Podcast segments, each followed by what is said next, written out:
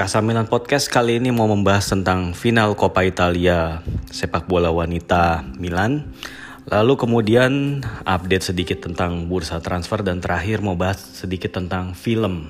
Jadi ini akan menjadi podcast yang sepertinya cukup singkat aja ya untuk mengisi libur kompetisi. Gitu. Jadi uh, yang pertama bahas uh, final Coppa Italia uh, Femminile. Di mana Milan sebagaimana diketahui menyerah uh, lewat adu penalti ya dari AS Roma. Setelah pertandingan di waktu normal diselesaikan dengan uh, 0-0, dua kali 15 menit perpanjangan waktu juga berakhir dengan tanpa gol. Dan akhirnya pertandingan harus diselesaikan lewat adu penalti. Dan uh, dalam adu penalti ini kipernya AS Roma Cesar namanya, gue nggak tahu nama depannya siapa itu tampil bagus banget. Dia nahan um, dua tendangan penalti pemain Milan. Satu di antaranya kemudian kena tiang dan dia bisa dibilang menebak lah bisa nebak dengan benar semua tendangan uh, penalti pemain Milan. Sementara di kubu Milan sendiri cuma satu Algojo yang berhasil menuntai apa menunaikan tugasnya dengan baik. Nah um, ya sedikit tentang jalannya pertandingan. Ya pelatih Maurizio Gans uh, nurunin uh, formasi yang cukup uh, seperti biasanya ya cukup uh, familiar gitu ya yang nggak nggak ada perubahan dibandingin sama secara reguler dia mainkan gitu ya. Dengan kipernya Maria Korenciova lalu kemudian tiga backnya itu diisi uh, Francesca Vitale di tengah kanan Laura Agard uh, back tengah uh, tengah kiri Laura Fusetti Dua wingback diisi Valentina Bergamaschi dan juga Linda Tuceri Cimini. Uh, tiga gelandang diisi Revilo Jane sebagai gelandang bertahan. Dua gelandang serang diisi Yui Hasegawa dan uh, Vero Bokete. Lalu kemudian dua penyerangnya diisi Natasha Dowi dan juga uh, Valentina Giacinti yang juga kapten kesebelasan. Ini adalah formasi bisa dibilang uh, the best timnya Gans ya.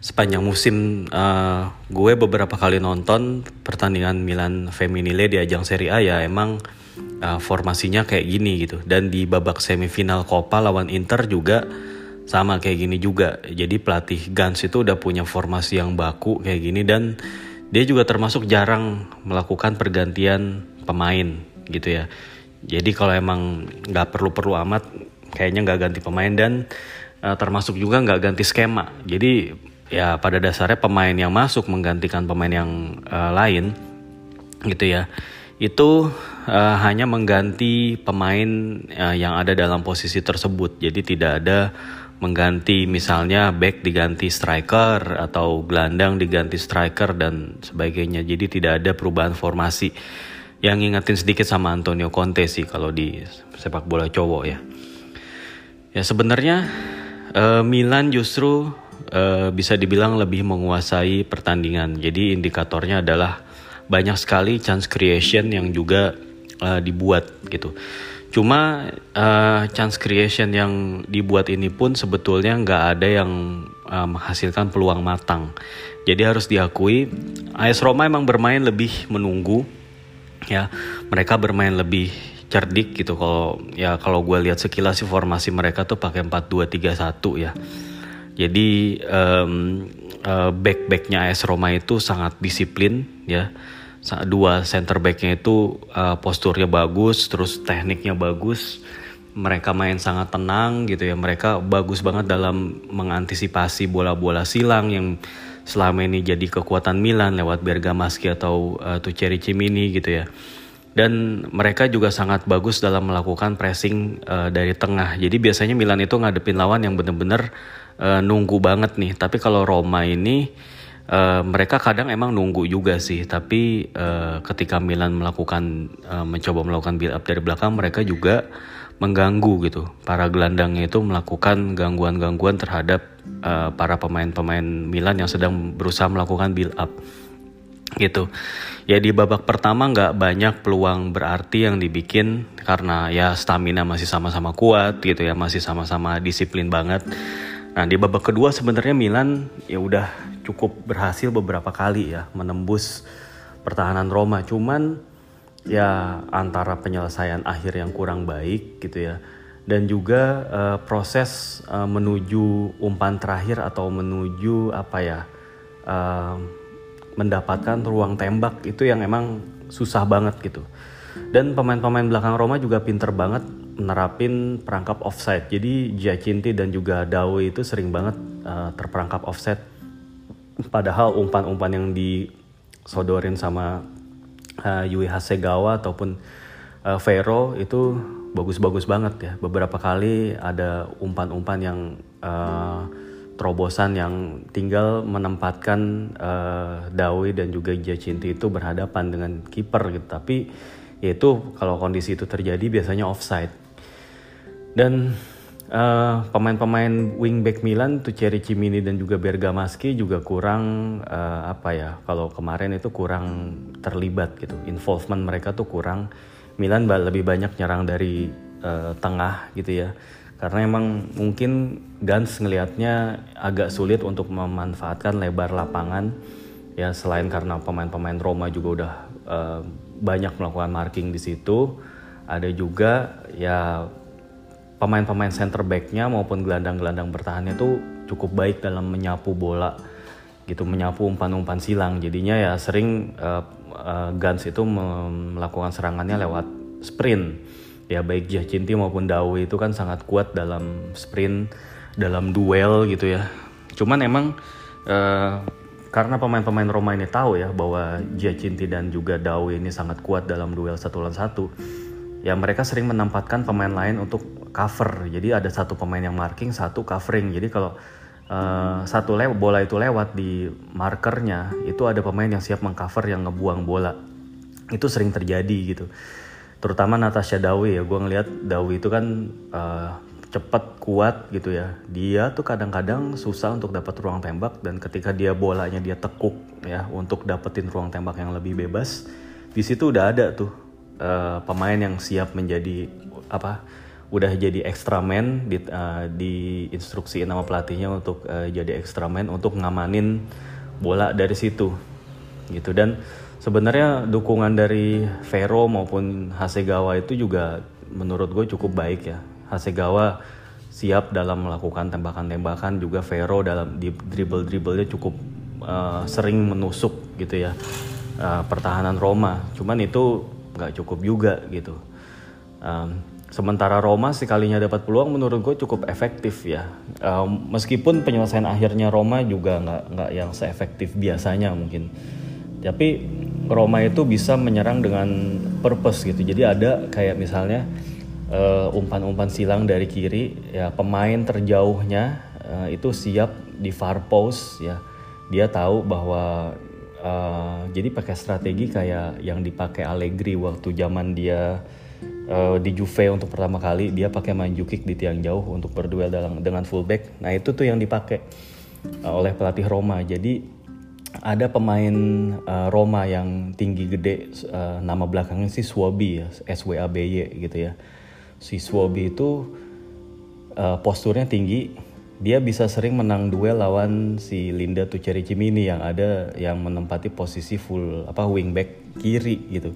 Jadi ketika bola diumpan silang dari uh, sisi uh, sisi kiri lapangannya Roma, nah, si Suobi ini siap untuk menyundul bola gitu.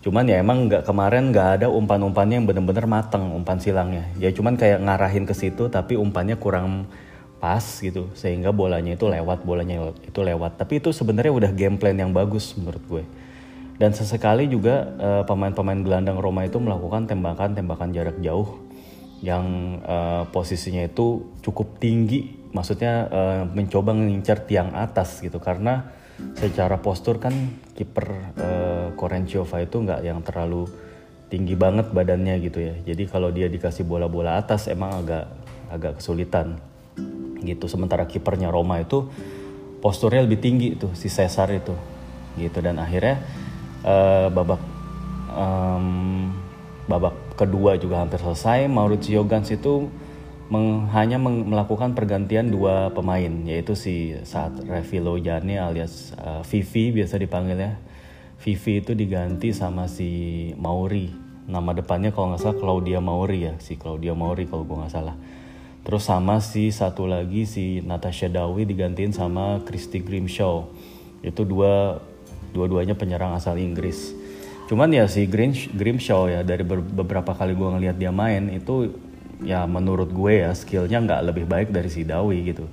Jadi Grim, Grimshaw itu emang uh, punya determinasi, dia uh, semangat banget ngejar-ngejar bola gitu ke mana-mana dia lari Cuman kalau dilihat dari efektivitas gitu ya, terus uh, bagaimana dia melakukan umpan apa memberikan final ball gitu kepada Jacinti ataupun ya mengeksekusi sendiri kalau dia dapat peluang itu agak kurang gitu. Dan itu kemarin waktu lawan Sassuolo di match day terakhir uh, liga itu kelihatan banget Grimshaw itu uh, banyak banget ngebuang-buang peluang. Dan di pertandingan ini lawan Roma dia nggak dapetin peluang emas sih seperti yang dia dapetin pas lawan Sassuolo. Tapi dia itu lebih uh, bertindak sebagai uh, kreator. Dia lebih turun mendampingi si Vero di tengah sementara Giacinti kayak jadi lone strikernya. Ya cuman dengan cara itu si Giacinti juga masih tetap nggak dapetin bola gitu ya. Ya paling peluang-peluang terbagusnya Milan itu datang di akhir-akhir babak kedua ya perpanjangan waktu.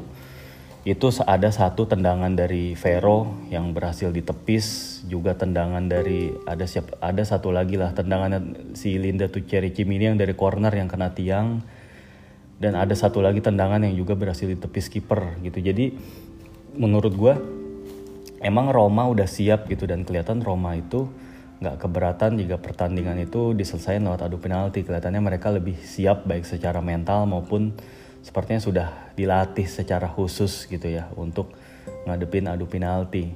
Dan bener aja pas lagi adu penalti, tendangan pemain-pemain Roma itu uh, ini banget sih. Uh, apa namanya uh, kelihatan arah bolanya itu lebih tajam gitu. Pojok atas, pojok bawah gitu. Sementara pemain-pemain Milan yang gagal ya bahkan kayak Vero sekalipun walaupun dia ngarahinnya ke pojok uh, pojok kanan bawah ya. Tapi itu tendangannya gerakannya uh, terbaca oleh kiper benar-benar ditepis. Terus tendangannya Christy Grimshaw juga itu pelan banget. Dan tendangannya Tucheri Cimini itu walaupun kencang dan arahnya ke pojok ya tapi malah kena tiang gitu. Sementara Roma cuma satu yang uh, gagal. Itu pun juga gagalnya karena melambung tinggi bukan ditepis gitu.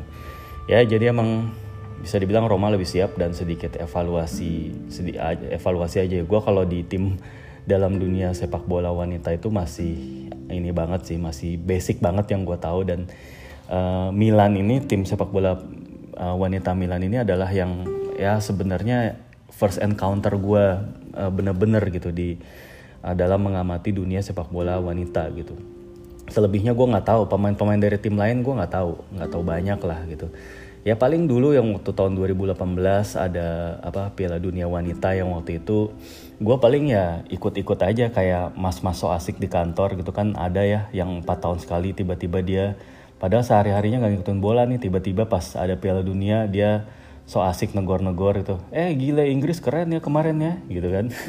Supaya ada ada ini aja ada bahasan ngobrol aja gitu. Atau supaya dibilang uh, update aja supaya dibilang atau supaya dibilang uh, tahu banyak gitu. Kan ada kan gue juga kalau ngomongin sepak bola wanita pasti ya masih jadi yang orang-orang yang so asik kayak gitu pasti yang apa tahu cuman dikit tapi ngomongnya banyak gitu.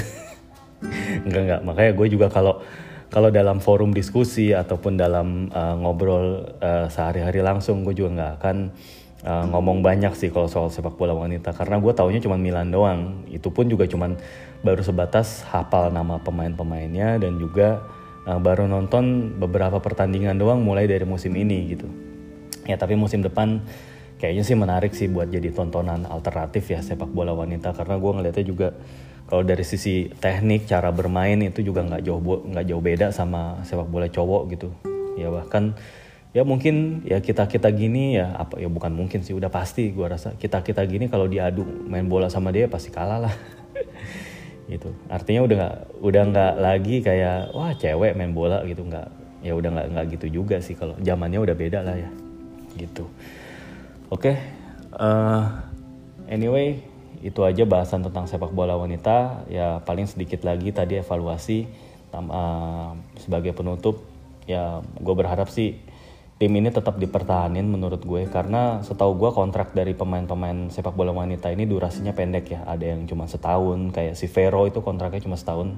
Ya mungkin bisa dimengerti juga karena dia juga udah berusia 34 tahun ya tapi pemain-pemain kayak Hasegawa gue nggak tahu ya dia kan masih 24 tahun. Gue rasa harusnya dia dikasih kontrak yang durasinya cukup panjang begitu juga Jacinti gue rasa uh, walaupun um, musim ini gagal meraih trofi satupun gitu di Serie A runner up di Coppa Italia juga runner up tapi ini adalah uh, sebuah modal yang baik menurut gue.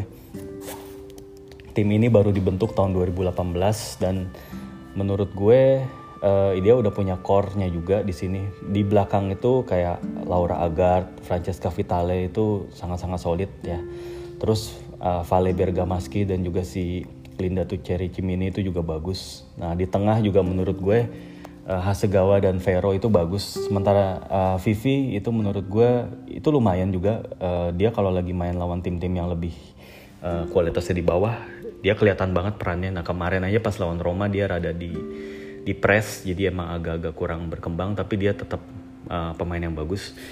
Ya menurut gue gelandang tengahnya aja perlu di ini sih perlu ditambah gitu. Karena si Vero juga dari usia udah 34 menurut gue dia nggak bisa main full terus. Ya begitu juga uh, pemain seperti siapa? Jacinti juga nggak bisa gue rasa dimainin full terus harus ada alternatif pengganti dia juga. Begitu juga dua wingback Bergamaschi dan juga Tuceri Cimini itu juga perlu ada backupnya.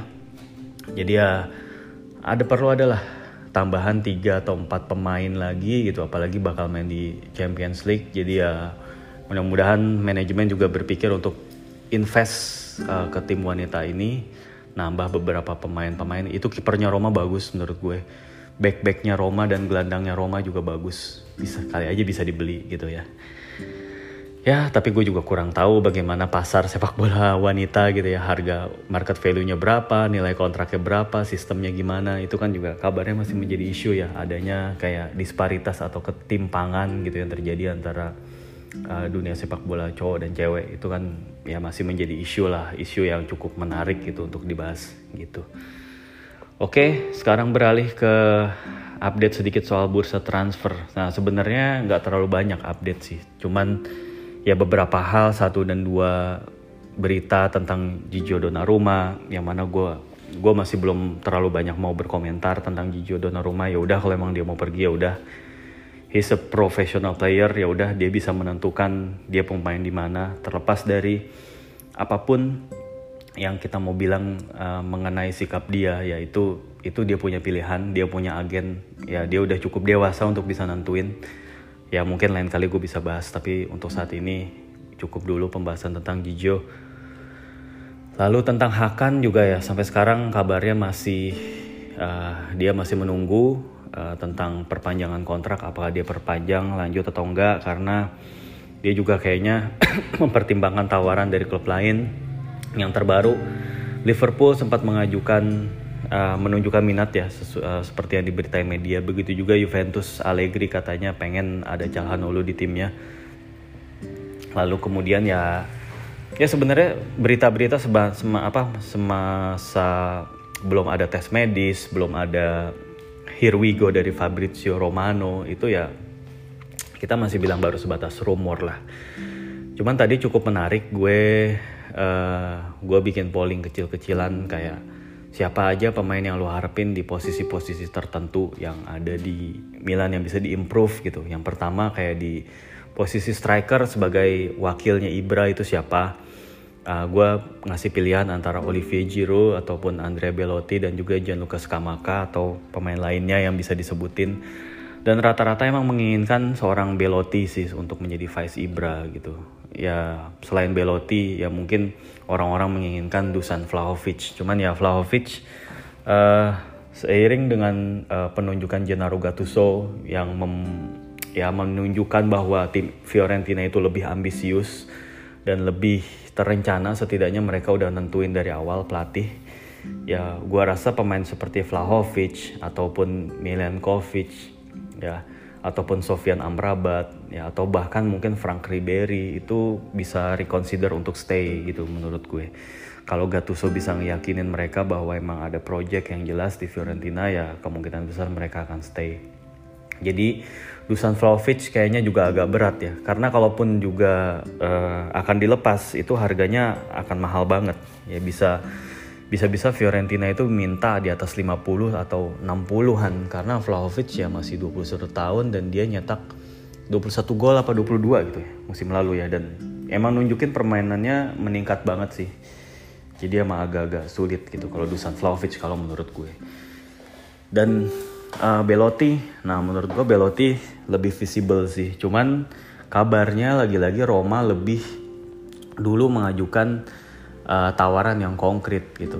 Katanya tawaran pertama 15 juta. Gile kalau 15 juta. Dilepas sih gila aja menurut gue. Minimal Belotti itu sekarang 25 sampai 30 lah ya. 30 juta.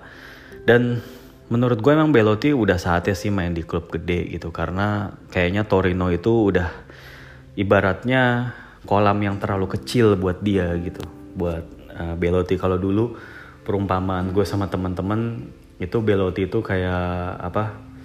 Kayak di, di satu komplek yang gak terlalu mewah tapi dia tuh adalah sebuah rumah yang mewah gitu atau di suatu komplek yang mobilnya rata-rata Avanza tapi dia itu uh, Toyota Camry sendiri gitu misalnya atau Pajero gitu ya kayak gitulah untuk menggambarkan bahwa ya Belotti ini kayak sendirian uh, membawa Torino untuk tetap stay atau ya mewujudkan target mereka di Serie A gitu. Cuman emang udah saatnya Belotti itu uh, mengambil tantangan baru terutama karena dia juga usianya udah eh, uh, 27 tahun ya udah nggak nggak dibilang muda juga nggak. Ini usia emas usia matang. Ya paling nggak dia dalam 4 atau lima tahun ini saatnya buat dia sih. Apalagi kontraknya habis tahun 2022 ya. Di 2022 nanti usia dia 28 tahun ya menurut gue lebih ideal kalau dia pindahnya sekarang sih jadi um, ya Milan menurut gue perlu memanfaatkan situasi itu. Menurut gue Belotti nggak jelek, ya walaupun secara postur beda sama Ibra, tapi dia punya determinasi, ngotot mainnya, dia juga cerdik, secara teknikal bagus, skill bagus, bisa melakukan apa, bisa melakukan assist juga, gitu ya, jago penalti juga, mental, secara mental bagus juga. Yang kurang dari dia pengalaman main di Eropa aja sih paling, itu sih ya. Um, ya dan Belotti ini juga cukup konsisten selama main di Torino tuh golnya selalu dua digit gitu.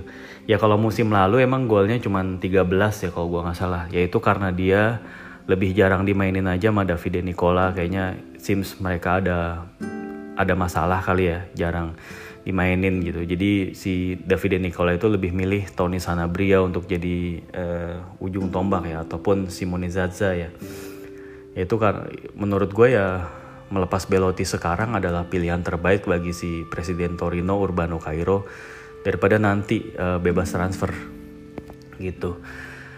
Lalu kemudian Skamaka ya menurut gue Skamaka ini juga punya feature atau postur yang bagus. Dia tinggi uh, posturnya tinggi bukan tinggi gede sih dia tinggi ya. Tapi menurut gue cukup dia cukup berteknik uh, punya tendangan yang keras juga. Cuman emang dari sisi skill individu, positioning, uh, finishing itu juga masih perlu diasah, masih cukup mentah menurut gue si Skamaka ini. Gitu ya. Jadi kalaupun misalnya bagus gitu uh, bisa diangkut dua-duanya Belotti dan Skamaka, ya itu juga hal yang bagus juga gitu. Tapi kalau salah satunya ya it's okay juga. Dan satu lagi Olivier Giroud yang paling yang paling realistis kabarnya Olivier Giroud uh, bahkan ada media yang mengabarkan setelah final Liga Champions uh, dalam minggu ini Belotti, eh Belotti, Giroud ini akan melakukan tes medis di Milan. Berarti kepindahannya udah kayak uh, di atas 70% gitu. Maksud gue Olivier Giroud ini adalah penyerang yang cukup underrated sih menurut gue. Orang cuman ngelihat performa dia di Piala Dunia 98 di mana dia itu nggak nyetak gol satu gol pun dan bahkan nggak lepas satu tendangan pun gitu. Tapi ini menurut gue nunjukin Olivier Giroud ini jadi bisa jadi seorang tim player yang bagus. Dia jika dibutuhin dia bisa melakukan fungsi banyak gitu loh, melakukan link up ya, menjadi pemantul gitu ya, membebaskan uh, pemain-pemain gelandang menyerangnya atau pemain sayapnya. Mbappe itu bisa bebas tuh gara-gara dia gitu. Mbappe sama Griezmann kalau di timnas Prancis gitu ya. Ya dan menurut gue alasan untuk Giroud itu keluar dari Chelsea juga menurut gue cukup kuat. Karena di Chelsea dia juga udah nggak jadi pilihan utama dan usia dia juga udah 34 tahun. Tapi dia masih punya lah something to offer gitu. Dia proven goal scorer juga. Dia kalau dipasang sebagai ujung tombak dan uh, diandelin nyetak gol dia juga bagus karena dia punya finishing yang bagus. Dia ini striker kotak penalti yang bagus lah bahaya dia kalau dapat bola atau dapat peluang di kotak penalti itu, dia bahaya. Posturnya bagus juga. Ya. Jadi Olivier Giroud menurut gue kalau misalnya bisa didatengin dengan kontrak 2 tahun aja itu udah bagus masih bisa lah dia gitu ganti-gantian sama Ibra. Misalnya ya didatengin Giroud dan juga Skamaka itu bagus gitu. Atau Belotti dan Skamaka pilihannya di antara dua itu sih. Tapi kalau uh, Giroud dan Belotti gue rasa agak sulit kemungkinannya karena uh, Giroud pasti minta gaji yang cukup gede walaupun free transfer sementara Belotti nilai transfernya akan lebih kemungkinan lebih gede daripada si Skamaka dan gajinya juga minta lebih gede. Secara finansial lebih viable kalau uh, Giroud dan Skamaka atau Belotti dan Skamaka atau cuman satu di antara tiga itu tiga nama itu. Gitu sih kalau menurut gue uh, lalu kemudian di posisi uh, sayap kanan uh, itu ada beberapa nama yang cukup sering diapungkan kayak si Amin Adli dan belakangan keluar Domenico Berardi. Kabarnya Pioli request Berardi gitu. Cuman gue rasa ya kalau Berardi kalau lu nanya gue secara teknis Berardi gimana ya bagus banget lah. Bagus banget itu upgrade banget buat si uh, Samu Castillejo bahkan dia juga di atasnya Makers lah kalau to be fair gitu ya. Dan kalau dilihat dari ketajaman dilihat dari skill dilihat dari uh, ya berbagai macam statistik lainnya uh, Berardi bagus. Apalagi Berardi orang Itali bisa pengaruh ke apa namanya uh, catatan home ground player gitu ya. Jadi uh, Berardi ini tentu uh, apa ya karena segala macam statistik yang bagus ditambah dengan um, reputasinya ketika berhadapan dengan tim-tim gede yang dia sering sering menyulitkan dan udah gitu Berot apa Berardi juga pemain timnas harganya nggak akan murah sih gue rasa sekalipun Sassuolo mau lepas itu harganya gue rasa bisa antara 30 sampai 40 ya. Gua rasa kalau 25 25 30 tuh Sassuolo ogah sih. Nah, um, kalau misalnya Milan mau dapetin Berardi itu akan harus Milan harus melakukan pengorbanan yang juga besar menurut gua. Harus ada penjualan pemain dengan harga yang juga tinggi buat ngedapetin Berardi dan itu menurut gua nggak gampang sih. Makanya jadinya muncul nama seperti Amin Adli itu ya statusnya mungkin 11-12 dengan Makers waktu didatengin siapa nih orang gitu kan. Mainnya juga dari Liga 2 Prancis ya dari klub Toulouse juga ya Toulouse juga gagal uh, promosi ke Ligue 1 ya jadi tetap dia di uh, Liga 2 dan harganya katanya tuh bisa di antara uh, 5 sampai 10 juta murah gitu ya seharganya Makers ya seharga Makers menurut gue. Dan nah kemampuannya pun gue juga belum pernah lihat. Jujur aja gue belum pernah lihat Liga 2 gue belum pernah lihat si si Adli itu main gitu. Tapi siapa pun kalau emang udah masuk radarnya si Geoffrey Moncada ya itu pasti punya kualitas teknis yang mumpuni gitu. Tinggal bagaimana Maldini dan juga Masara mengakses dari sisi mentality gitu. Ini secara pemain secara mental cocok gak nih main di Milan nih secara gaya permainan cocok nggak nih sama gaya kepelatihannya Pioli gitu. Nah tinggal itu yang diakses sama Maldini Masara sih ya. Dan itu yang kita nggak tahu mereka pasti punya catatannya sendiri lah, pertimbangannya sendiri. Itu sih yang gue tahu ya tentang uh, sayap uh, pemain-pemain sayap kanan ya. Selain itu juga paling ada pemain-pemain yang statusnya ya kayak Orsolini gitu ya yang rada-rada nanggung lah Orsolini kan bisa dibilang gue menurut gue sih Orsolini tuh nanggung sih awalnya dia dua atau tiga musim lalu dia dianggap pemain yang berprospek gitu ya. Tapi musim ini menurut gue Orsol ini ya biasa-biasa aja gitu.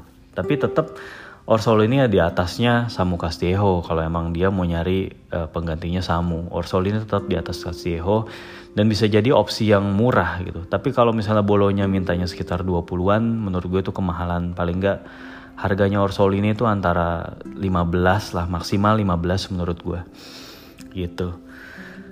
Nah terus ya paling ada beberapa pemain lain sempat disebut uh, Cengiz Under lah sama siapa lagi lah ya beberapa nama gitu.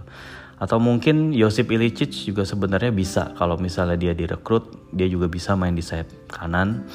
Begitu juga Brahim Diaz kalau uh, Diaz itu ditambah lagi loannya dia bisa juga mengisi posisi itu sih gitu. Terus kemudian uh, nah ini gelandang uh, posisi gelandang tengah. Maksud gue bukan AMC ya tapi CM ya. Ini gelandang keempatnya Milan nih jadinya. Di bawahnya Kessie, Benacer dan Tonali. Ya Tonali menurut gue ya lu kalau nanya pendapat gue tebus lah gitu ya. Dia butuh waktu aja untuk bisa main bagus. Casey juga musim pertamanya nggak bagus gitu kan gitu nah Tonali ya udah pasti wajib ditebus sih menurut gue kalau emang mau di restructure lagi pembayarannya yaitu tinggal diatur sama si siapa namanya Celino ya presidennya Brescia gitu nah um, terus abis itu um, gelandang keempatnya itu adalah beberapa calonnya Tomaso Pobega, lalu kemudian ada uh, beberapa nama yang masih muda-muda kayak Sambi Lokonga lah. Terus bahkan ya ada uh, jadi Scouten, ya jadi Scouten gelandangnya Bolonya itu juga jadi kandidat juga. Ya menurut gue kalau uh, Pobega menurut gue lebih pantas untuk diutamakan karena dia selain produk akademi, dia juga kemarin tampil bagus di Spezia. Cuman yang patut dicatat, ya dia nyetak 6 gol di Spezia itu karena satu dia cukup sering main, dipasang jadi tim inti juga gitu ya. Terus yang kedua, ya strategi Spezia cukup banyak melakukan crossing gitu dari back kanan, sayap kanan. Dan Pobega itu sering sebagai pemain yang menyambut umpan silang lewat letteran yang dia bikin, positioning yang dia bikin gue rasa uh, kalau Pobega main di Milan dia nggak akan bisa nyetak 6 gol kayak kemarin. Gayanya Milan tuh beda soalnya, beda style. Jadi kalaupun Milan mau mainin uh, Pobega, ya nggak jangan harap uh, Pobega itu bisa nyetak banyak gol gitu. Meskipun uh, Pobega punya kemampuan itu ya, dia punya naluri gol yang tinggi, dia punya positioning yang baik, punya tendangan-tendangan yang bagus menurut gue dan itu adalah asetnya dia. Tapi kalau untuk main di tim Milan dia kayaknya nggak bisa menjadikan gol itu sebagai kelebihan dia. Dia harus bisa beradaptasi lagi untuk bisa bermain seperti halnya Kessie atau Benacer. Kemampuan playmaking dan juga kemampuan uh, menusuk, kemampuan memutus serangan itu akan jauh lebih diperhatiin. Jadi Milan itu butuh gelandang-gelandang yang lebih komplit kemampuannya gitu. Dan gua gua nggak ngerasa Pobega udah punya kemampuan yang komplit tapi gue rasa tetap dia bisa dilatih. Kalau dia bisa ada dalam tim gitu untuk memenuhi kuota untuk memberikan dia belajar gitu sama pemain-pemain lain sih oke okay banget gitu. Daripada harus ngebeli pemain uh, lain ya menginvest kepada pemain lain yang harganya juga mahal ya seperti si uh, Sambilo Kongga ataupun si siapa tadi Scouten tadi gitu ya. Ya walaupun bagus kalau mereka datang tapi gue tetap uh, lebih setuju kalau Pobega yang balik sih gitu ya. Terus untuk back sayap. Nah back sayap ini ini juga uh, menurut gue Diogo Dalo tetap ya. Kalau bisa dinego sama MU kalau bisa dapetin harga kayak 15-an gitu 15 juta 16 juta ambil lah gue bilang. Susah ini ini pemain masih bisa berkembang bisa banget berkembang. Dia pas akhir-akhir musim mainnya bagus awal-awal musim kurang konsisten tapi akhir-akhir musim mainnya bagus banget menurut gue um, umpan-umpan silangnya bagus uh, dia punya speed kemampuan defense-nya bagus jauh meningkat gitu. Dia bisa main di kanan dan kiri. Kalau dia dibeli gue rasa problem untuk uh, cadangan fullback udah bisa dibilang solved ya. Karena Kalulu bisa juga jadi uh, backup juga gitu. Dia juga bisa backup Theo gitu. Nah uh, untuk Conti dan Aksalt ya menurut gue ya mohon maaf aja ya. Conti sebenarnya gue suka dengan pemain ini tapi ya demi kebaikan karirnya dia dia harus nemuin tim yang bisa lebih percaya sama dia. Yang mana itu kesempatan sulit didapat kalau dia stay di Milan um, lalu kemudian kalau si uh, Laksalt ya mentok aja sih gue bilang. Nggak nggak Milan material lah kalau Laksalt Caldara nah back tengah Caldara menurut gue ya dilihat preseasonnya dulu. Kalau di preseason dia dia bisa fit dia bisa main bagus gitu. Menurut gue nggak ada salahnya dia dicoba aja di stay aja karena dia juga punya status home ground juga yang bisa dipergunakan. Tapi dia sulit apa uh, nilai jualnya kecil. Dia nggak punya nilai bisa bisa dibilang mungkin nggak punya nilai jual kalau untuk sekarang ya. Jadi daripada harus melepas Caldara dengan cuma-cuma atau meminjamkannya lagi tapi nggak ada jaminan dia dimainin mendingan kalau mau dilepas ya Romagnoli sih. Dengan berat hati gue bilang Alessio Romagnoli.